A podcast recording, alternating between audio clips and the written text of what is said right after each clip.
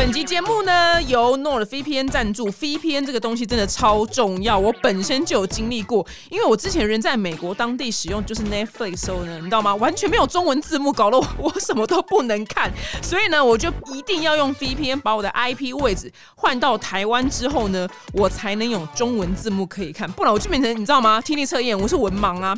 然后，所以今天要跟大家各位介绍一个全球知名的 VPN 品牌是 NordVPN，只要轻松点一下呢，就可以快速切换。你的 IP 位置，然后到全球六十个国家哦，不只是看剧，那像是 YouTube Premium 啊、Spotify、Netflix 订阅。偷偷跟大家教一个小方法，就是呢，如果你跨区买的话，你可以省下很多钱，所以这件事其实非常的重要。那 Nord VPN 呢，就是也可以保护，就是我们在使用网络上的那个安全，帮我们呢就阻绝就是那种恶意软体啊，或者那种钓鱼网站，还有一个那种超烦弹出来那种广告，每次看到就超级火大的。而且呢，一个账号呢还可以就是连接六台装置，所以你不管手机、电脑、平板，通通都可以使用。表弟妹们，赶快点击就是资讯栏的连接，你可以输入表姐的优惠代码 D A N。N N Y 一零零，如果你买的是两年的方案呢，就直接加送你四个月的超优惠方案，平均一个月呢，哎，这样子不到一百元呢，你就可以获得这个 VPN 的服务，我觉得你觉得非常的划算。如果说呢，你是第一次使用 VPN，你不用担心，弄的 VPN 呢还有免费的三十天的试用期，所以你不满意的话呢，你可以随时取消、申请退款哦。赶快下滑资讯栏点击连接吧。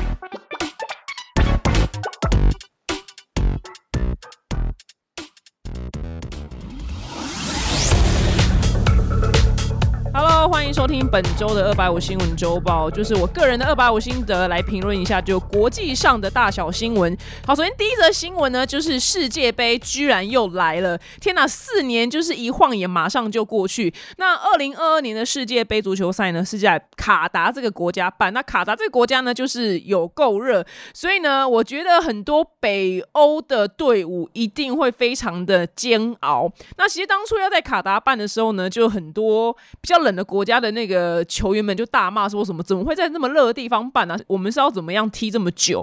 那反正最后还是在卡达办了。那发生什么事情呢？因为卡达呢是一个穆斯林的国家，那穆斯林国家就是有严喝酒的限制。那通常大家去世界杯的时候就一定要大喝酒这样子。那所以呢，这一次因为刚好在卡达办。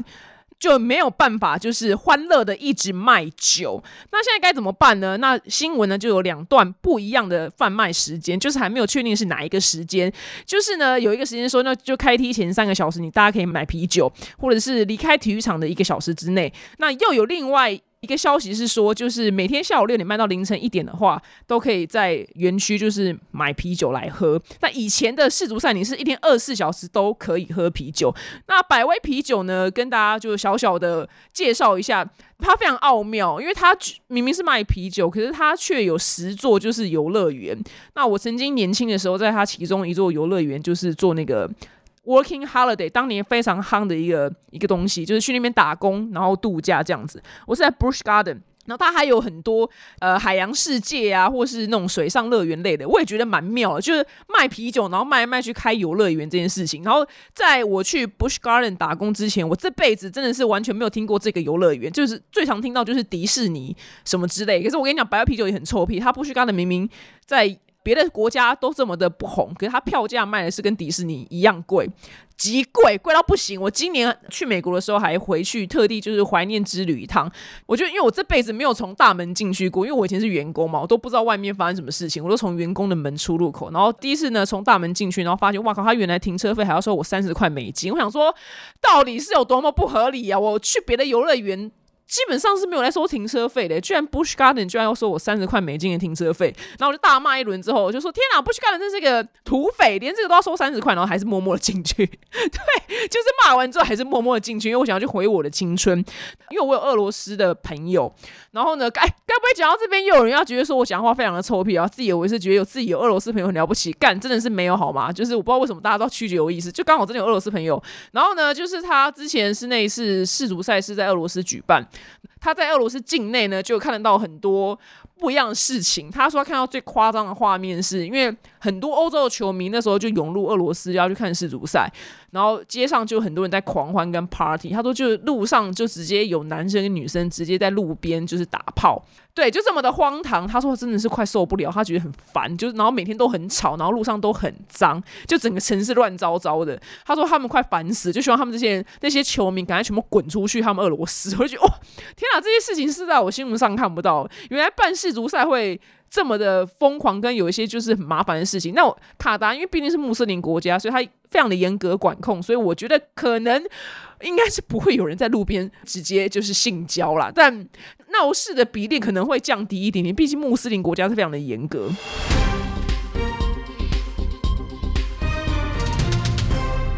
那接下来呢？新闻呢来到了伊拉克，就是伊拉克呢，自从去年十月国会大选以来呢，一直陷入就政治僵局。来，大家有没有觉得这这么硬的新闻，我可以有什么二百五的心得？我跟你讲，我真的就是有办法，对，这就是我的才能。那总而言之呢，就是一个什叶派教师萨德呢，他就是变成了新的政府。就是我跟你讲啊，就有点像是蓝绿之争啊，就谁执政的，然后就另外一边就要阻止你做事情。所以总而言之，他虽然就是组成了新政府，但是他很多事情都不能做，然后他就做不了。然后他最近呢，就做了一件事情，他就说。老子我要退出政坛的，所以他的支持者呢一听就非常的大怒，然后他的支持者全部就冲进就巴格达的政府大楼，就跟当年就是川普的粉丝一样，就冲进国会大楼是一样的局面。然后呢，那个新闻的画面呢是他们的那个政府大楼就有很豪华的游泳池。然后那些就闯进去的那些人们呢，就在游泳池里面游泳开趴，然后很开心的自拍啊，因为很少看到这么豪华的游泳池这样子，跟之前另外一个国家的那个人民闯进去那个总统府完全是一样的情形，就是他们都很爱在游泳池里面自拍。目前呢，居然也是有十七个人死亡，然后数百人受伤。那所有的那个分析师呢，说他这一步棋子呢，就是以退为进，就是故意说哦，老子就不干了，就显得就很委屈，然后让他支持者生气，然后去产生暴。动的情形，然后才可以真正达到他要的目的。那所以呢，他也不是说真的就不干了，他就其实他的逻辑是这样子。那以退为进呢，我个人觉得就是要慎重小心的使用，因为呢，在我周遭，呢就是很多人会用以退为进的姿态，但是呢，有些人是可以屡次成功。像我一个朋友凤姐呢，她就是虾皮卖家，然后呢，她真的就是每次都是真心的要退。譬如说，客人说：“请问一下，跟你买东西的话，我礼拜三可以到吗？”然后凤姐就说：“不行。”然后对方就会再逼问说：“那请问礼拜四可以到吗？”凤姐就会说：“如果你真的有时间的急迫性的话，我希望你，请你去跟别的卖家买。”然后那个下一句呢，那个买家就会说。我还是想要试试看跟你买啊！我先下标喽。我跟你讲，这个每天都发生大概一百次，就是这一类的。就是说，客人就质疑说：“你这是真的吗？”凤姐说：“如果你有疑虑的话，就专柜买。”然后那个人就讲完就说：“哦，好，我已经下单了。” 你知道吗？就叫你去跟别人买，然后他们都要下单，就是真正的以退为进。我觉得超级有趣。我跟你讲，你做服务业真正的精髓就是你就是骂客人。我讲我。凤姐每天都骂客人，但客人都要跟她买。我说天哪，你该不会就是要冲到就是你知道虾皮什么前三大卖家，你知道吗？那种优良卖家，然后只因为你成天骂客人。但是呢，女性们的以退为进呢，千千万万不要善用在爱情上面。因为我曾经呢看过一个真实朋友传来的对话记录，是他的朋友。就总而言之呢，那个老婆跟老公在吵架的对话。我忘记了，应该是老公可能有一点为外遇还是怎么样的状况，然后老婆非常的生气，就那个对话框里面就直接跟老公说：“我不管，我要离婚，然后房子跟小孩归我，然后钱我也都要。”应该说他的退是离婚，就是退，我退出这段感情了。然后殊不知老公呢讲了一句话说：“好，我都尊重你。”然后下一句呢，老婆说：“尊重我。”这么多年的感情，你都没有办法觉得舍不得吗？你知道我看到这边，我就整个大笑，你知道吗？因为他不是真的要离婚，他以为他提出了离婚，然后男生就她老公会扒着她的大腿，就是不走，说我拜托你，我还是超爱你，我真的爱是你，然后不要跟我离婚。没想到呢，老公居然说出一句就是女人最害怕听到的话，就是我尊重你的决定。他老婆整个大崩溃，就是换他老婆那边鲁小说。你现在就马上就要离婚吗？你都不会舍不得吗？你不觉得这样子很多年的感情，你就马上这样拍拍屁股走人？你不觉得这些事情都很可笑吗？就那个对话变成就鬼打墙，就变成女生就是老婆完全没有想要离婚的意思。所以拜托你们，就是女生不要善用就是以退为进在爱情里面，因为这样会显得你后来还没有台阶可以下，因为就是怕对方讲出一句“我尊重你的决定 ”，OK？但是如果是虾皮卖家的话，完全可以以退为进。我想，哎，其实我也蛮 M 的，因为那天我要买一个唇彩，然后我要的色号偏偏没有，然后呢，我就问他说：“请问下没有 C 这个色号吗？”那个卖家也是蛮靠北，他就说。网页上就有，那我就卡图给他说，我说这个是反灰色的，我按不下去，然后他才说，哦哦，我明天帮你看一下。但是他态度其实那样，其实也蛮鸡巴的，你知道吗？就跟我说网页上就有，因为他眼天天看你没看，废话，干我眼睛啊，我不就是因为看到没有才会问你，就是有没有嘛。就他隔天跟我讲说不好意思，呃，他也没有讲不好意思，他说那个 C 就是缺货，然后我也是下单的 A 跟 B 跟 D，就我也是蛮犯贱的，所以我觉得虾皮卖家这样可能应该是一个经营之道吧。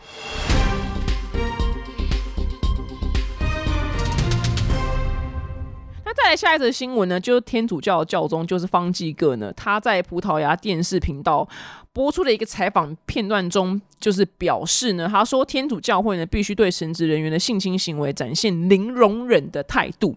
他说这件事情就是再清楚不过了，就是零容忍。然后呢，他就说，如果这个神父呢是一名性侵犯者，他就是不能继续当神父，他不能，他要么呢就是有心理疾病，要么就是罪犯。然后这是一个非常非常罪恶的行为，因为这个会毁了别人的一生。那总算呢，天主教。总算出了一个就是有人性的人来面对这些过往历史上有非常非常多就神职人员呃性侵儿童的事件。那不知道我先说，我真的觉得天主教还是有好人。那不知道为什么就是天主教出了蛮多恋童癖的，我不知道他们的教义在哪一个环节出了错误。然后真的非常多的案件是小孩被送去就天主教寄宿学校，然后在里面就是被大强暴。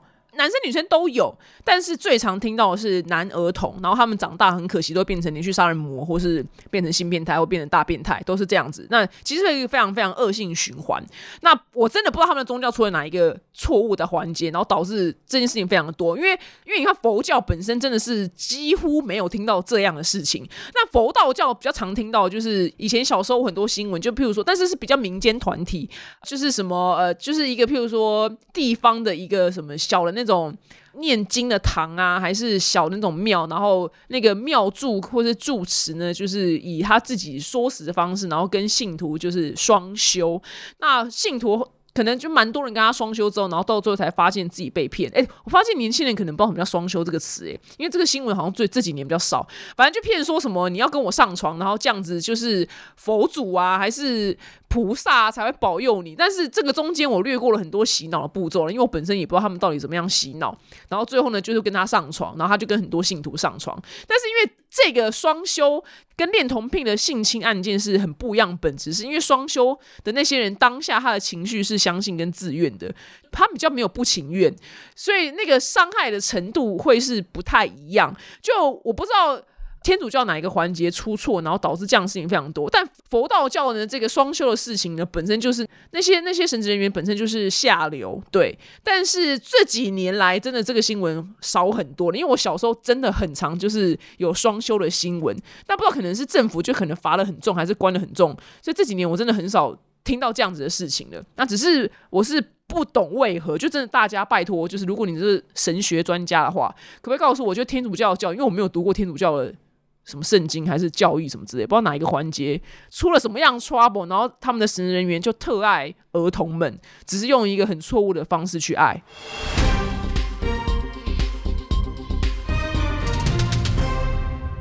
那下一个新闻呢？是你基本上在台湾的媒体应该是几乎完全找不到的一个事件。那其实要播这则新闻之前呢，我也是觉得我皮要绷很紧，因为。我觉得这个议题呢，自己讲到这边都觉得很想笑。我觉得应该蛮可能会被围剿的，但是我还是觉得尝要尝试试试看。就是台湾的政府呢，在九月五号的时候公布，就是一大堆国家，就是自九月十二号开始不用签证，就是反正就一大堆国家了。然后说什么新加坡啊也可以免签入境三十天，大概是这样子的意思。然后呢，隔天呢，就是真的就是隔天。然后结果睡觉起来呢，就是不知道台湾政府不知道怎么了，就突然反悔，然后又把就是前一天就是说很多不用签证的国家又说哦，就是 A B C D E F G 这些国家又要签证了。那这件事情呢就非常的奇妙，因为这是一个很重大的政策跟新闻。那照理来说呢，不应该犯下这种哎，昨天是说好，然后今天又说不好这样子的事情。这不是我们你知道吗？谈恋爱的时候，我跟男朋友说哦，我等下想要吃拉面，不，我我改变心意了，我不吃拉面。然后不是这种小事情，你知道吗？这是一个重大的事情。然后呢，台湾给免签的原则呢，就是是写说互惠原原则。譬如举例来说，就是新加坡这三年都给台湾免签，但是呢，新加坡在这一批里面呢，又被列到就是要签证的国家。然后呢，你知道新加坡的网友们一大票，真的不是两个，是一大票，就是怎么样笑台湾吗？他们很多网友就说。我先说，再次强调，这是新加坡网友说，不是我说的。新加坡很多网友呢，就一直算是说，一个省份禁止别的国家入境，也太可笑了吧。然后呢，还有网友说，连一个国家都不是，还这么拽哦，去你这个地方，只是个地方还要签证哦。大部分是这样子留言，但是台湾完全是封锁这样子的新闻跟消息。那后来台湾的政府怎么说呢？他说，哦，就是前一天。发的那个新闻呢，被误解了，就是他英文原文呢用 misunderstood 这个字，后来呢这个。因为 misunderstood 呢，就是误解，英文的单词就是误解，来每日一字。然后结果呢，那个新加坡网友呢，就更是大笑特笑，因为他们老早就已经截图，就前一天台湾的新闻稿跟网站就讲了非常非常明确，就这些国家可以免签，就包含了新加坡。就隔天呢，就出了反尔说，就一堆国家又要签证的。然后所以他们就大笑说什么哦，这个第二天说别人误会。好，那这个有趣的这个现象呢，只跟大家分享，因为我不希望大家呢活在我们的象牙塔里面。那这则新闻呢，我内心有非常多的心得，但是我不方便分享，因为呢，我不能说就是我在台湾没有言论自由，因为上次我说我在台湾没有言论自由，我就被骂了。希望大家自己意会。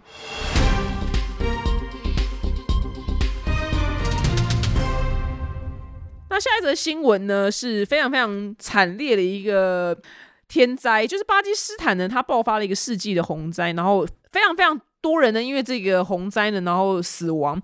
那这个洪灾呢，多么的严重？它就是下雨多到，就是形成一个宽一百公里的内陆湖，一百公里这么的宽。对，这个不是就是我们一般想象的那种台风天的那种洪灾，它是一个。举世旷世的一个洪灾，那联合国官员呢，将这场洪灾呢形容成就是像吸了类固醇的雨季，就这个比喻非常好，因为你打类固醇，吸了类固醇，你就你肌肉会变得非常非常发达嘛，所以它那个雨就是下的非常非常的发达。那总共呢，目前呢有三千三百万个人受灾，这是一个非常庞大的数字，因为全台湾不过也才两千三百万人，然后它居然是多了一千万，就是三千三百万人受灾。它这个整个国家每七个人当中呢，就有一个是受灾户。难民营呢，它才刚设立好。一盖好就马上涌进五十万人，那现在目前的环境非常非常恶劣，然后因为这个地方本来就已经不是非常的先进了，然后再加上洪水，然后这个水呢，其实现在也还没有办法退去，那环境非常非常脏，那他们的什么东西全部都不够，你能想到一切啊就是食物啊，然后呃药啊。生活用品啊，虽然所有是一切不够的状态，但是红十字会呢，当然是已经第一时间是有去救援的。那只是红十字会的那个里面的工作人员也说，他说在红十字会二十九年来，他没有见过这样子的事情，这是一个呃非常非常严峻的状况。那这个损害的状况呢，影响不是几个月，而是几年，这样这么的严重。这件事情虽然离我们很远，但是。我们能做的事情是蛮有限，当然，如果你有固定捐钱给红十字会的话，那这还是你能做的。那我印象非常深刻，是因为我我一直来都住戏子，那从小就是戏子非常非常容易淹水。我大概人生就是可能有前二十年吧，只要譬如说大学时期或者是高中时期，然后可能跟同学聊到说你住哪的时候，我说戏子，然后大家下一句马上都会接说，哇，那你家不是超容易淹水吗？我跟你讲，这句话大概伴随了我二十几年。然后直到我长大，不知道哪一年，我真的想不起来。就是政府不知道把哪个地方就是 盖好之后，其实戏子已经非常非常久没有淹水了，就真的是非常感恩。就是不知道谁就盖了一个什么东西，然后让我们戏子就再也没有淹水。因为我小时候有一个非常强的台风叫赫伯台风。年轻人不会知道，那个台风当时在当年我们家在戏子的时候是停电停了大概好像四天还是三天吧。我那三四天我完全跟外面就是与世隔绝，我真的不知道赫伯台风发生什么事情，因为我们家没有电视，你知道吗？全部都没有，然后刚好也没有收音机，也不能听新闻，所以赫伯台风新闻完全是断片。然后我根本也出不了家，因为我家住在山上，所以山脚下是。淹到一层楼的高度，当年是淹到一层楼的高度，所以我也没办法出去。但是刚好我们家有食物，所以我也没饿死。然后我也没有下山去看到底淹得多严重。所以当年是淹了这么这么严重。然后我学校对面的那一整排的那个商家是全部。里面是全毁的状态，是这么的样的严重。只是后来这件事情就再也没有发生了，因为不知道什么什么地方什么什么闸门啊，什么东西关好盖好之后，就有人要再说哦，你家很容易淹水的时候，我就说，哎，那很久以前的事情好吗？就再也没淹过。我就觉得，对这个词呢，伴随了我非常非常多年。那巴基斯坦洪灾的这个状况，其实这一整年来，从今年开始播报新闻来，我们看到非常多。我每周这样看新闻的时候。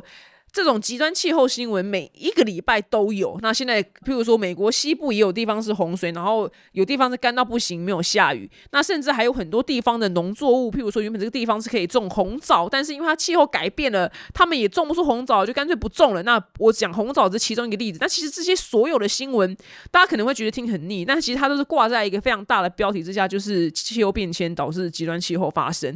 那其实真的。自从我开始报新闻之后，我是真的尽了一份就是一个微薄的心力。像我以前真的是除湿机的水就直接倒了就倒了，倒在马桶里面。那我我现在就是把除湿机的水，如果扛去厕所发现马桶很干净的话，我真的会特地把除湿机的水就倒在一个水桶里面，然后等下一次像一个人谁要上厕所的时候，再用那个除湿机的水去然后去冲马桶。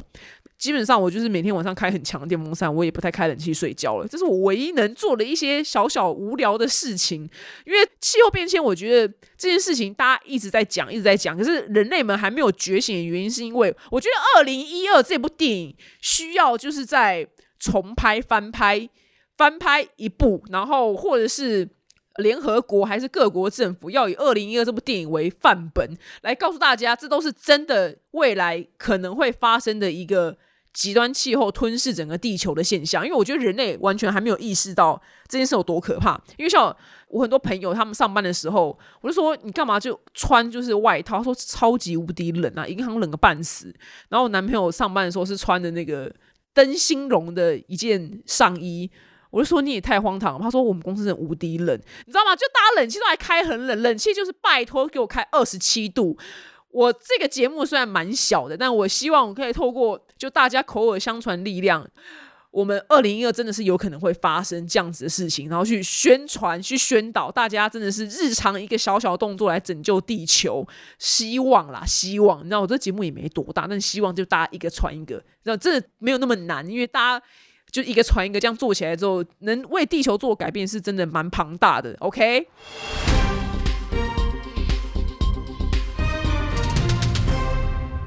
那下一则新闻呢，非常非常的有趣，就是有一个三十八岁的东京男生呢，他叫做森本庄司，他过去四年来了，他的职业呢超级无敌特殊，他从事的就是收费单纯陪伴的工作，就是。譬如说这个客户来，然后就是他需要被陪伴的话，他就会去指定的地方，然后以每小时就是一万日币，大概两千一百九十三元，哎，蛮贵的。其实靠要怎么那么贵？为单价为计价，陪对方完成他要做的事情。然后他本人除了在一旁陪伴之外呢，他不会发生任何其他的事情。然后如果你要跟他聊天的话，他也只会浅浅的回答你事情，他也不会跟你深聊。那他的客人大概有怎么样呢？譬如说有一个女生，她。他每隔一阵子，他就很想要穿那个印度的那种女生传统的服装，就是那叫什么纱丽，是不是？然后，但是呢，他的朋友们呢不想要跟穿这样子衣服他出去吃饭干嘛？因为朋友觉得很奇怪。但的确嘛，因为在日本人没有人穿纱丽，所以呢，这个女生呢，她就会付费请这个男生来陪她穿着纱丽，然后去餐厅吃饭，因为她不想一个人吃饭，不然就很孤单。那他呢，居然呢，正职就靠这个。为生，他说他过去四年来呢，一共接到四千笔的需求。那这个收费呢，让他可以养一个家，就是他有老婆跟小孩，但是是没有说就是几个小孩啊。那他的工作内容呢，还有一些非常特别，有人找他去月台，然后代替向出远门的亲人就是挥手说拜拜。我觉得超级无敌特别的。然后呢，或是有人就是找他付钱，就是叫请他陪玩跷跷板。那他的创业开始，他是没有细讲，但是他从 Twitter 上开始的，他有二十五万名 Twitter 的粉丝。然后呢，其中四分之一呢是忠实的老客户，所以你可以去这样算，他其实一年收入其实也蛮棒的。然后他说，至今有一个最忠实的客户呢，就约他约了他两百七十次，哇，超级无敌多。但他也没有讲是谁了，我就觉得这件事情非常非常特别。那这个故事呢，告诉我呢，就是因为我自己从年轻以来呢，就是我年轻的时候去找工作的时候，因为我真的没有任何的才华，然后每次去面试的时候，他的那个履历表都会说你的专长是什么，然后我真的就是因为写不出来，所以我就只好就是写下说我很会跟人聊天，或是。把一件很无聊的事情讲的蛮好笑的，我是真的就是没有任何的专长或才华，我就只好写下这个看起来非常荒唐的答案，因为我也不想要骗对方，说什么我什么英文超强，根本就也没有这样。然后没有想到呢，在多年以后呢，我就真的就是靠聊天或是把一件无聊事情讲的蛮好笑为生，不就是现在吗？或是我每天在网络上，或是我拍 YouTube，我真的这辈子没有想过我可以靠这件事情为生。然后这个男的他可能真的很会陪伴，所以他就靠这件事情为生。所以这件事情真的给我一个很大的启发，就是很无聊的启发，就天生我才必有用。人真的只要做好一件事情，我让你怎样都还是会有饭吃。那这个呢，就顺着呢，就让我分享，就我们节目最后的小单元，就是听起来对你人生可能没有什么用的小知识。对，那这个小知识呢，我得到的时候呢，我会觉得非常的惊奇。就是大家记得《玩具总动员》里面有一只就是弹簧狗嘛？那这弹簧狗呢，它的英文叫做 Slinky。然后呢，我这一次最惊奇的事情。知道是原来是一个弹簧狗，它是本来就存在在美国这个世界上的一个玩具。因为我很蠢，我以为《玩具总动员》里面大部分的玩具都是被发明，就是《玩具总动员》的卡通发明出来。我不知道原来里面有很多玩具是本来。就有的，只是因为这些玩具台湾不红，所以我们也不会知道。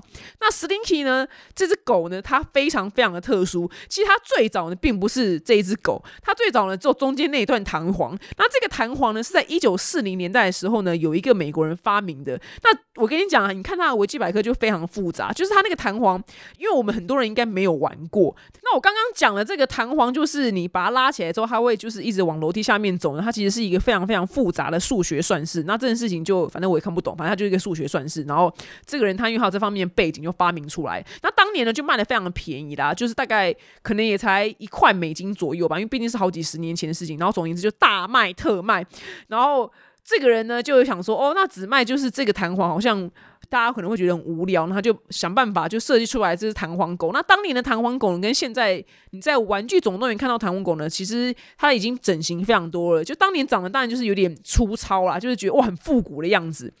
然后这个人呢，就靠了这个 Slinky，就是这个弹簧跟这个弹簧狗，成为一个超级无敌大富翁。就这个弹簧，对。那为什么当年这个弹簧会卖的这么的好呢？是因为那个时候没有别的娱乐吧？就是那时候科技不发达，没有手机，你能想象得到的那些科技的玩具全部都没有，所以。小孩子们呢，看到这个弹簧呢，能自己下楼梯，他们觉得天哪，怎么会有这么屌的东西？然后每一个人呢，每一个小孩呢，都跟他的爸妈要说，我要一个 Slinky，我要一个 Slinky。所以这个人就靠这 Slinky 就大赚特赚，成为一个就超级大富翁。所以呢，他真的就只做好一件小事情，然后成为一个大富翁。虽然呢，我还没有成为大富翁啊，但是我就期待我自己跟他一样，就靠着我的这个嘴巴，然后成为一个大富翁。我觉得超级无敌特殊的一个冷知识。然后呢，我讲完冷知识之后呢，我的制作人给了我一个评语，他说：“我发现你的冷知识好像都关于赚大钱。”我可能内心骨子里就很想要赚大钱吧。没有，我跟我跟你讲，跟听众分享，我也是大家现在拜托通膨的时代，好不好？我们大家就是如果哪哪边有商机要斜杠的话，都是要去进行的，好吗？所以我相信我分享冷知识，搞不好在你未来有一天，搞不好开启你一个什么 idea，搞不好你会赚大钱。OK，我们大家一起就是财富自由，好吗？好了，谢谢你收听本周的二百五新闻周报，希望你们喜欢。那我们下次。再见，拜拜。